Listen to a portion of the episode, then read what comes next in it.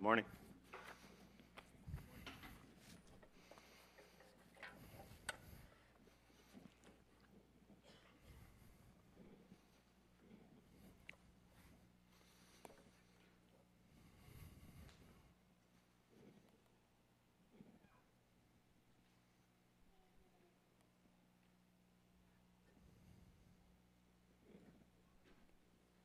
It's a pretty pregnant pause, isn't it?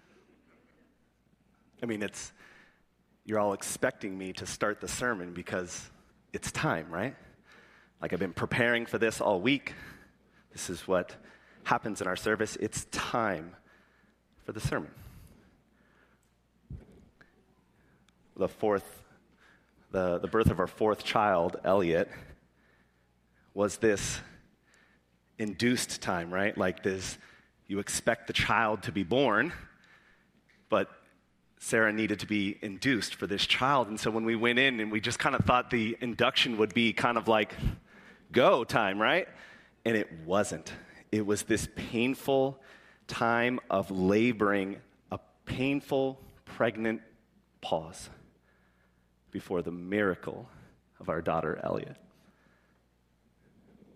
Today we're here at the end of a pregnant pause in the life of Jesus three years of public ministry, now coming to a head when he comes to Jerusalem at the time of Passover.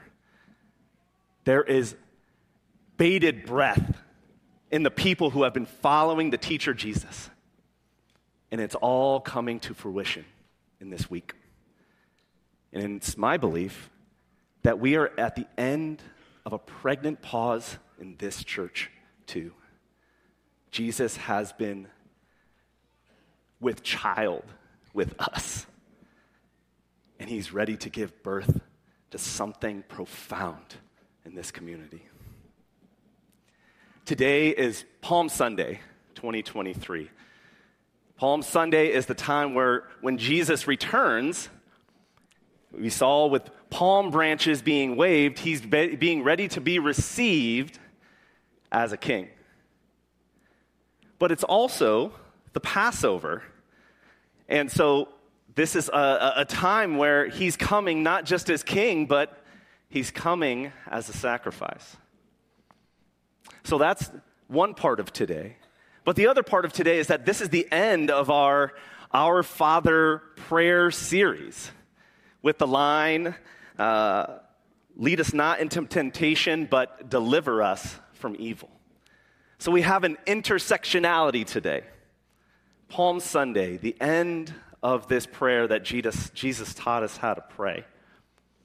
And as I prayed over this, like, what is the what is the overlap? What is the thing that is like crossing these two moments today? And the Lord kept speaking to me time. Time. Not Chronos time the time that seems to rule our lives the in and the out, the sun and the moon, like all of that just ongoing. That's not the time that he's talking about. He's talking to me and talking to us today about Kairos time. Kairos time. That's the time that is uh, appointed by the Lord. It is an opportune moment or season like harvest time or time for the child to be born. This kind of time is talked about twice as much in Scripture as Chronos time. There's something special about this time. There's something special, the Kairos moment when Jesus returns to Jerusalem. There's something special about this moment in the life of Bethany North. The Lord has appointed this time for us. So the questions came to mind when is the time for salvation right? When is the season for a spiritual harvest ripe? When is it time to be delivered from evil into the hands of a loving king?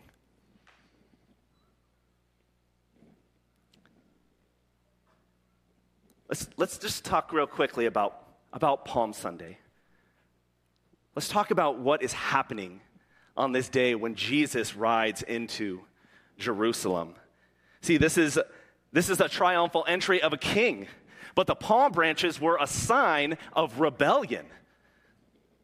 So we have these people that are standing on the streets waving these palm branches at, at Jesus, the prophet, the, the contested teacher, and they're saying, We want you to be king, even though Caesar is our king. We want you to be our king. He is, Jesus is coming to Jerusalem for his coronation. He's coming to receive his crown of thorns. You see, usually an annunciation and a coronation go hand in hand, but there was a three year gap between his coming coronation and his annunciation. His annunciation happened at his baptism. Remember? Where once he was baptized and came up, a voice from heaven, the Father speaking over him, You are my son, I am well pleased with him. Right? Both of those lines are references to the Old Testament. You are my son is Psalm 2. It's where God is announcing his true king. And when it says, In him I am well pleased, that's a reference to Isaiah 42. It's where he's talking about, God is talking about his true servant who he will pour his spirit out upon. And what happens at his baptism? The Spirit of God comes down in the form of a dove and rests on him, empowering him for true ministry, empowering him in his humanity to do works of God, even though he was God. It demonstrates that the Spirit empowers the human to do powerful works on behalf of the Lord. So we see that he comes as a king, announced and coronated to be our king, to lead us in a way that we didn't expect him to. We didn't expect him to come as a Passover lamb. Remember, Passover is where it's a celebration of God doing miraculous things to free the Hebrews from Egyptian slavery, right? And the last thing he says is he says, Slaughter a one year old unblemished lamb, put its blood on your doorposts, and the, the, uh, the Spirit will go over you and will not take the lives of your firstborn.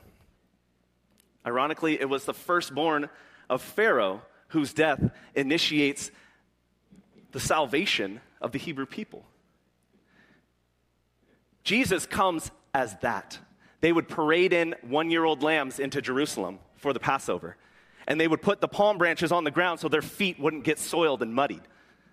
And that's how Jesus comes. He comes as the Passover lamb to become the king that would give himself for all people. Now, I don't want to go too far into this. Um, last year, I kind of expounded a lot on what the triumphal entry looks like and all the dynamics there. If you want to check that sermon out, this is one of my favorite sermon titles ever uh, Stockholm Syndrome How to Fall Out of Love with Your Captors and In Love with Your Savior. So, if you want to like a deeper dive into what's happening on Palm Sunday, I'd encourage you to check that sermon out. This year, I want to focus on the scene that comes right after that. The scene that was read for us today, where Jesus goes out and he sees a fig tree in leaf but not in fruit, and he curses it. And then he goes straight from there back to the temple and finds what is normal to find and he starts going flipping over so i want to talk about that today because this further defines the reign of jesus christ as king in our lives okay so like i think the uh, it can be missed because it is confusing. In the literal sense it doesn't make sense what jesus does. Curse this tree and go into the and we'll talk about that. It's just it doesn't make there's something happening deeper.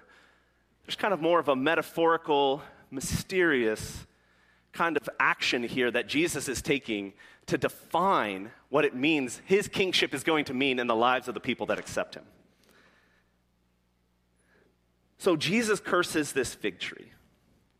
It says he withers it to the roots when he comes to see if there's fruit on it. And the, the interesting detail here is it says, it wasn't the time for fruit.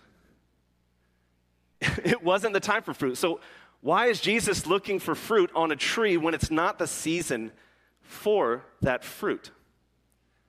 Well, you see, the fig tree is synonymous with the nation of Israel. It is, it is a symbol of the Israelite people as a people, as God's people, and as a nation. And so Jesus is kind of nonsensical, kind of you know, going over to, to look for fruit when it's not time for fruit, has more depth to it when we look at it metaphorically. Because he, at the same time, he's looking at this tree that he knows doesn't have fruit, he's also returning to Jerusalem, a place that he knows does not have fruit. A people who are supposed to be bearing out fruit for the world, they are all glitter and glam. But when he gets in there and he's looking for fruit in the people, he finds none. He finds no fruit. You know, it's interesting that the only tree in Eden that is named is a fig tree. There are only three humans that were born sinless Adam, Eve, Jesus. Adam goes to the fig tree after sinning looking for leaves. But Jesus, the second Adam, he comes looking for fruit.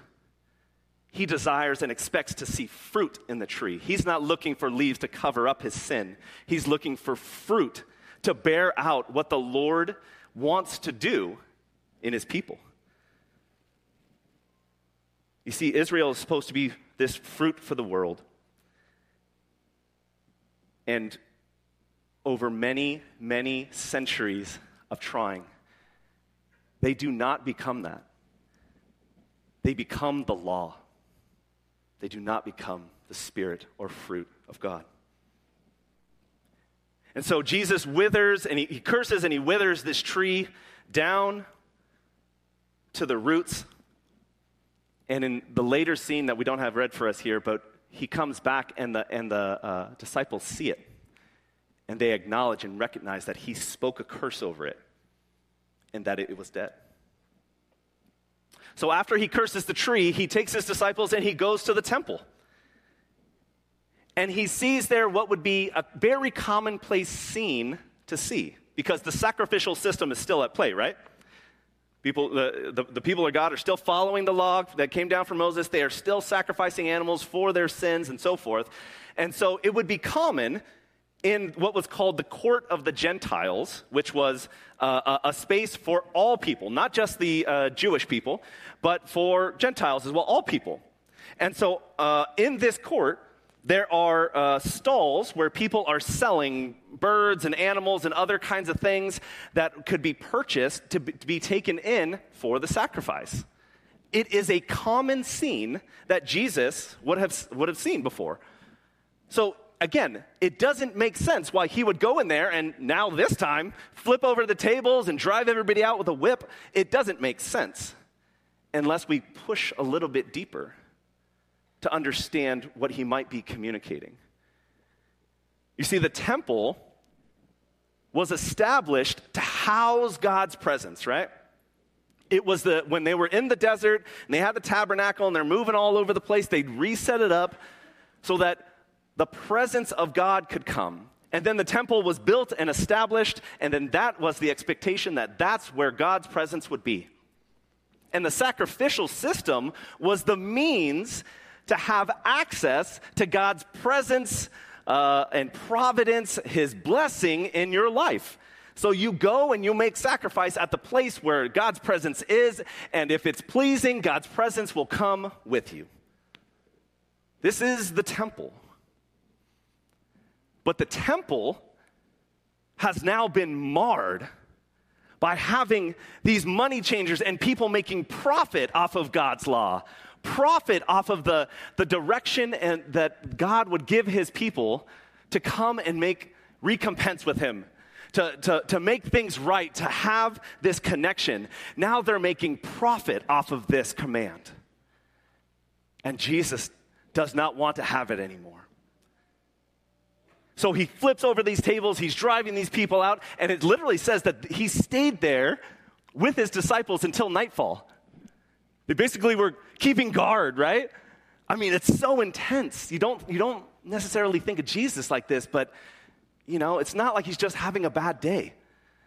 He, right? He's not just, he's not just cursing things and driving people out.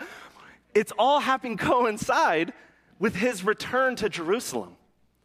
You see, Israel is no longer going to be considered the chosen people that God's forgiveness and blessing is going to come through. The temple and the sacrificial system are no longer going to be the means to, to getting right with God or allowing God's love and care and providence to come through. He's going to tear down the temple, right? He's going to remove these things and it's going to, uh huh. Yes, ma'am. Thank you. You brought me a stick? Okay. You to go back with mom? You to stay with me? I shouldn't have given, dang it. That's a parent fail. Do, will you give this back to mom? Go give it back to mom. Okay, you stand here then. So the timing is perfect. He is intentionally tearing these things down, cursing these things to the root. The representation of Israel, of God's presence in the temple, and all these things. He is now saying, I have come to become Christ and Savior, to become all in all. You may not understand these things now, but when you understand that there is a deeper purpose to these things, you will understand that I am all in all Christ and Savior. You see, there is a time and a season for everything a time for cursing, a time for blessing, a time for tearing down, and a time for building up, as it says in Ecclesiastes 3. John 12, 23, Jesus says this to his disciples The time has come for the human one, the Son of Man, to be glorified. It is time, not Chronos time. It is Kairos time for the Son of Man to be glorified. And it is also time for Jesus to curse the fruitlessness of Israel and tear down the sacrificial system because God had a purpose and a plan for that moment that He had been waiting to execute. And I believe that it is time for this church to receive and live into its full inheritance its King in Christ has earned for us on the cross and sent us fire from heaven. It's time for a season of harvest in this church. Because wherever the king is, that's where the kingdom is. So I want to ask is the king among us today? Come on. Is the king among us today? Is his spirit available to us? Yes, it is. The time is right for a harvest of the Holy Spirit in this church. We are, like I said at the beginning, Jesus is pregnant with us, waiting to give birth to what he's been holding on to in this missional community. I love, I love that we have been on mission kind of almost a nomadic people for the last 11 years. That may change in the, in the season to come. But understand this that He has been preparing us. He has been preparing us to allow to receive the blessing of the Spirit of God that gives the fruit that the world wants to eat. The world wants to eat the fruit that the Spirit bears out in each one of our lives. If we are branches that are grafted onto the vine, and we can be receptive to His Spirit, then we can bear out fruit that we can't even imagine that will change the city on its face. We got to be open to receive it, we got to be open to it. So, where do we get this idea of kairos time? Okay, this, this idea of fruitfulness and harvest. I actually find it in this line in the Lord's Prayer. Okay, so I've been reading this book, Prayers of the Cosmos. Um, it is basically a reflection on Jesus. I know, sorry, this is so distracting. Uh oh, here comes mommy.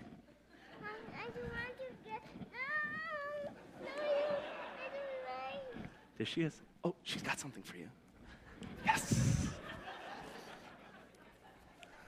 see, you can see she's the one that's really synced into the parenting. prayers of the cosmos. This is, this is basically a reflection on Jesus' words, uh, the Lord's Prayer, in Aramaic. Okay, so there are two significantly authoritative texts that the Bible is built off of. In the West, it is a fourth century manuscript that is written primarily in Koine Greek. Uh, in the East, it's a fifth century manuscript that is primarily written in Aramaic. Profound. There are these, uh, they're, they're basically a ton the same, but there's these little nuanced differences. And especially as you get into the language, right? Like Greek and Latin are built uh, for like premise and conclusion. That's kind of, they're built for like almost arguing. Uh, where Aramaic is a very wide open. It's, it's like a, a, language that has to be felt. There's actually even an emphasis on how words are said and to have these wide and poetic and beautiful meanings that speak to the internal and the external life both at the same time. It's really powerful and beautiful. And as I looked at and considered the Lord's Prayer in Aramaic, it kind of made me realize that Jesus' words have depth to them they have a literal meaning and a metaphorical meaning, and they have like a both like a cosmic and a universal meaning. It's very powerful. So as we think about kairos time and fruitfulness, it kind of comes out of this line. And so I'm going to have the slide put up that kind of puts the lines side by side here. So lead us not into temptation, but deliver us from evil is the end of the Lord's Prayer. And kind of side by side, you have the, uh, this potential uh, interpretation from the Aramaic that says, but break the hold of unripeness, the inner stagnation that prevents good fruit. Mm. There's, there's depth there. So, like, what, what the uh, Aramaic translation is trying to kind of get at is that the, the temptation that we feel, the, the, the evil that we feel, is this sense of unripeness or the thing that keeps us from bearing out good fruit. So we see that we, we, we, know we feel that temptation. We know we feel the evil around us, but what is that? How do we get at that? And I, th- I feel like the Aramaic kind of gives, kind of opens up the ideas here to allow for us to see that we all have fruit to bear, but the temptation is to be unripe. The temptation is to allow some stagnation to, to set in so that the good fruit doesn't actually bear out, which is evil, which is actually the evil. So we see that the, on the face of it, the literal meaning here of, these, of this text, of these, of these words of Christ, is that we're tempted to work and to bless only for our benefit. We, we all know what that is, that, that self preservation, right? That is, that's, the, that's the literal kind of uh, uh, thing that is being identified here. Is like, don't, don't just go into yourself. That, that on its face is, is going to make you unfruitful when you're, when you're into self preservation and just taking care of yourself. Don't let us be deluded by the surface of life, but neither let us become so inward and self absorbed that we cannot act simply and humanly at the right time. But there's a metaphorical meaning here, going a layer deeper. And the way I read it is that we're all trees that can bear fruit. We are all trees that can bear fruit. We can be delivered by a Savior and bear good fruit. We can be tempted and give in and bear bad fruit. Or we can just simply delude ourselves and bear no fruit at all. I think there's even one layer deeper here. This, this cosmic, universal kind of interpretation of these break the hold of unripeness, the inner stagnation that prevents good fruit. And it's this there is one source on which all good fruit is born from. And there are many sources that are spoken about in our in our context, right? In our communities, all around us. The flattening of what is particular. We all, there is this desire of that all things are truth, and not all things are truth. And the universal, powerful message of what Jesus is saying here is that there is one source for good fruit. That is the Father in heaven to which Jesus is the only way. And he says, I want you to pray to the Father in heaven who will bear out good fruit. And anybody who prays to this Father, he is going to be available to. Our God is universally available to everybody, but he's only particularly accessible through Jesus Christ. So we see that through all these levels of meaning,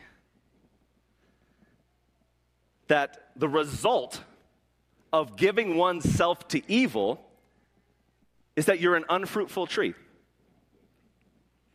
That's what I would kind of draw from the comparison of these two texts. Is that when we give ourselves over to evil, we know it by the fruit or the lack thereof. Let me speak a little bit to evil here. I want to say just a few things that kind of help us get some context. I don't want to go a deep dive into this because the devil doesn't deserve that much attention, okay? But we, want, we need to be informed. The Lord wants us to be informed enough so that we can be aware of the schemes of the evil one and lean into the goodness and the provision of the Lord and the Holy Spirit to overcome them. Amen? There is no pure form of evil. Some, you know, you kind of get that in movies, right? You kind of get that in The Exorcist, right? Like there's like this pure evil that is like, you know, evil incarnate or something like that. There is no pure form of evil, okay? Like darkness is the absence of light, so evil is the absence of goodness. Where light and goodness are present, darkness and evil, they recede. Okay? The evil one is not some pure form of evil and is not God's counterpart. There is not some kind of yin and yang, cosmic, ongoing battle between God and the, the, the, the evil one is not God's counterpart. We already see in Revelation that God has the victory, right? We already see that. So, how, how do we actually conceive of the evil one?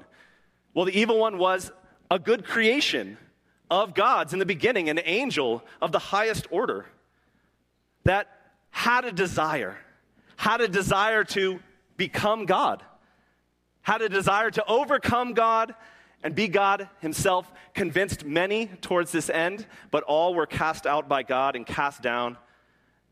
And the evil one's identity was taken. Okay? We see this because the evil one actually doesn't have a name. The evil one is only known in Scripture by attributes. So the, the word devil isn't actually the name of the devil, of the evil one, it means tempter. Satan in Hebrew means adversary. Lucifer in Latin means morning star. Beelzebub means a lord of flies all these names that we see, these names that we see in Scripture, are not actually names of the evil one, but is rather just, just attributes of this one that we would that has fallen and has a desire to twist good. So again, the evil one is a person, but is not this pure form of evil and only twists what is good. Only twists what is good. So he has no name, not like the Lord that we serve, who is the name above all names, right? That's why that line is actually important. Because the name above all names is the name of the Savior, Jesus Christ, who is over and above the nameless one who only wants to twist what's good. The evil one has no children. He's only the father of lies. He's only the father of lies. His only goal is to make us unfruitful trees. He wants to twist, he wants to lie, he wants to chatter at you in your head endlessly, he wants to shame you. He wants you to feel unsure of whether you have received a healing from the Lord. He wants you to question in front of your friends that don't believe whether you should be ashamed of that or not. He wants you to walk around so consumed by what he, he might be around every single corner that you forget to look for the blessing of the Lord, to call upon his name, to be open to his Holy Spirit, to claim and name that Jesus is the Son of God. He wants you to question that all the time so that the fruit that you bear is either bad or not at all. And his main tactic is isolation. It's easier to lie to a person in isolation than in a group. And that's why it is profoundly important that we become and maintain being a grove of trees, a neighborhood that is interlinked through the, Peter, where are you? Mycelium? Is that what it is? Yes the mycelium network under the ground that connects trees, mushrooms, all these things, and actually helps them not just communicate with each other, but share resources to live. That's what we got to be. We got to be a grove of trees. That's why we can't be preoccupied by talking about the devil. We should be occupied by talking about the works of the Holy Spirit in and among our, our community, to share testimony, to share about the ways the Lord has worked in our lives because that is the work of God. John 6 29 says this The work of God is this, to believe in the one he has sent, that is Jesus. Our whole work here is not for me to stand up here and guilt you because that is easy. That's why we're here. We feel like sinners. It's easy to guilt people in church. The difficult part is, the difficult part is to help you feel loved to help you know and walk out of here believing that there is a God that is both universal and particular and is here and He loves you. He loves you and He died for you. Even though we were, we were sinners, He still died for us to show you how much He loves you. That's the work that we're doing here is walking out of this space believing that the king of the world, the king of the cosmos would come and live in our suffering reality and die for us because he loves us that much to give you access to the Father. It is time. It is ripe for a harvest of the Holy Spirit in this church. Mm. A couple years ago, I had a New Year's resolution, as we all do, to go on a diet. And I knew I had to prep first because, you know, bad habits and all. So uh, I did the detox lemonade. Folks familiar with that? So it's, if you're not familiar with it, it's like a mix of water, lemon juice, honey, and cayenne pepper. Put it all together and you drink it. I'll tell you what, I felt cursed. I felt cursed, right? After a few days of, as my grandpa would say, talking to a man about a coyote, um, I felt I felt cleansed, right? Like I felt re- I, I felt ready. I, even though I felt cursed at first, I felt ready for what was to come. And that's the power of this scene that we're talking about today, kind of coming to a close here, is that there is power in what the Lord wants to curse, and what he wants to cleanse, because he has a blessing in store for you. Our Father is inherently good. And the only thing he wants to curse or cleanse are the things that are killing you. Okay? he wants to bring to a good death, leading to Good Friday, a good death to the things that are collectively killing us. Uh, I had a whole different kind of ending here as I was coming here this morning, and I marked it all out because I felt like the Lord wanted me to share something personal with you. You see, when I came to faith in 2004, the Lord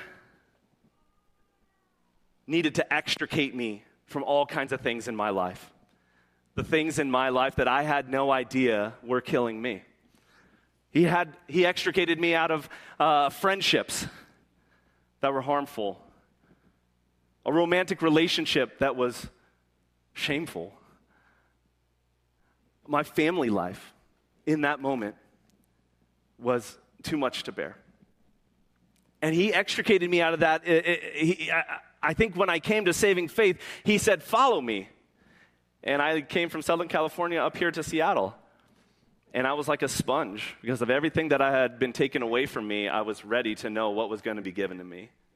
And extrication is not the answer always of what the Lord wants to do. I just want to say that. But it kind of came to, it, it kind of helped me understand a later season because by that time, I was I was just ready and just so thankful that the Lord saw me in my plight and my struggles and, and having no answers for my life at that point, and He lifted me out of the mire And he set me on some solid ground with solid friends, a solid relationship, understanding that the Lord loves me and has a plan for my life.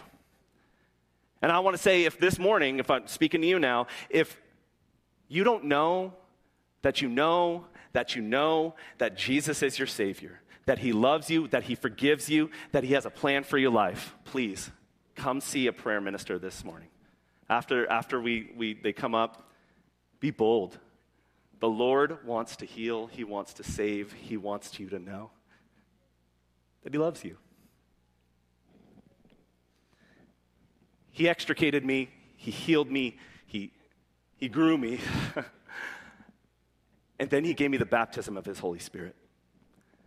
When I was in seminary, as a class, we, we went out afterwards to, a, to someone's home and we prayed. And, and in that space, I, I experienced the power of the Holy Spirit like a waterfall in me, and all of a sudden I'm speaking in tongues.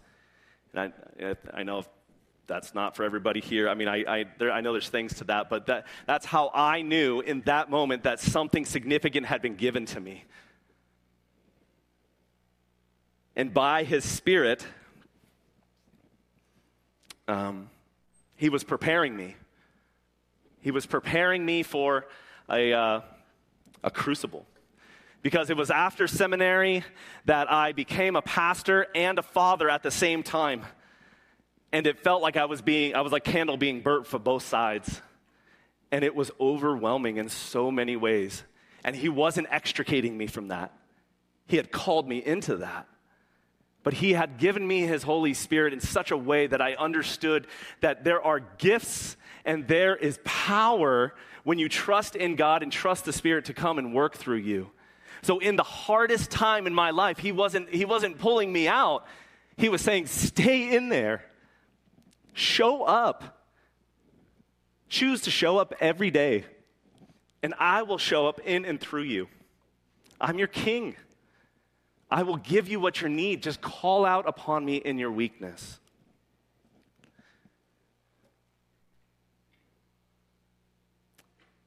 He actually has healed me and helped me grow, although not like just helped me grow in giving up pride and lust and control and anger only by his Holy Spirit. And I had this fundamental fear that, that God would not be good to me. If I, if I like trusted myself to him, he would not be good to me. He would take advantage of me. He would call me to crazy things. But what I've learned is that, and what he's told me is just come and taste and see that I am good. Don't just knowledge your way to me, encounter me. Let me encounter you. And I believe that the Lord in this time needs to kill some bad stock in this church, right? in this season ahead. He doesn't do it to judge, He doesn't do it to harm. He does it because He has a blessing in store for each one of us in this new season. We have change coming up. I'm leaving. I'm preparing to like trust the Lord in a whole new way. We're going for the right reasons, but I don't even have a, have a role over there. But I know the Lord will provide by His Spirit. And He's calling us in this season of change to trust Him in a whole new way. He's calling us to let Him pull, pull this right out of the ground. And don't worry about the mess that it's going to make in your life. We got a vacuum. It's okay.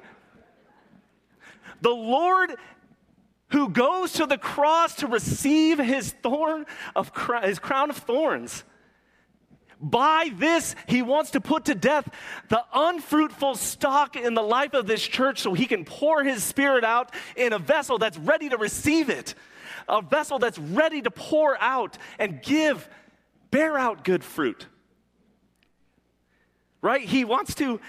He wants you to be hungry and thirsty for him because in the season ahead that his spirit is the only thing that's going to satisfy. He doesn't want you to be hungry for knowledge of Him. He wants you to have an encounter with Him so that will satisfy. He wants you to be ready for what He is going to do. And to do that, He needs to put to death some bad stock. John 15, 5 says, I am the vine, You are the branches. If you remain in me and I in you, you will produce much fruit. But without me, you can't produce anything.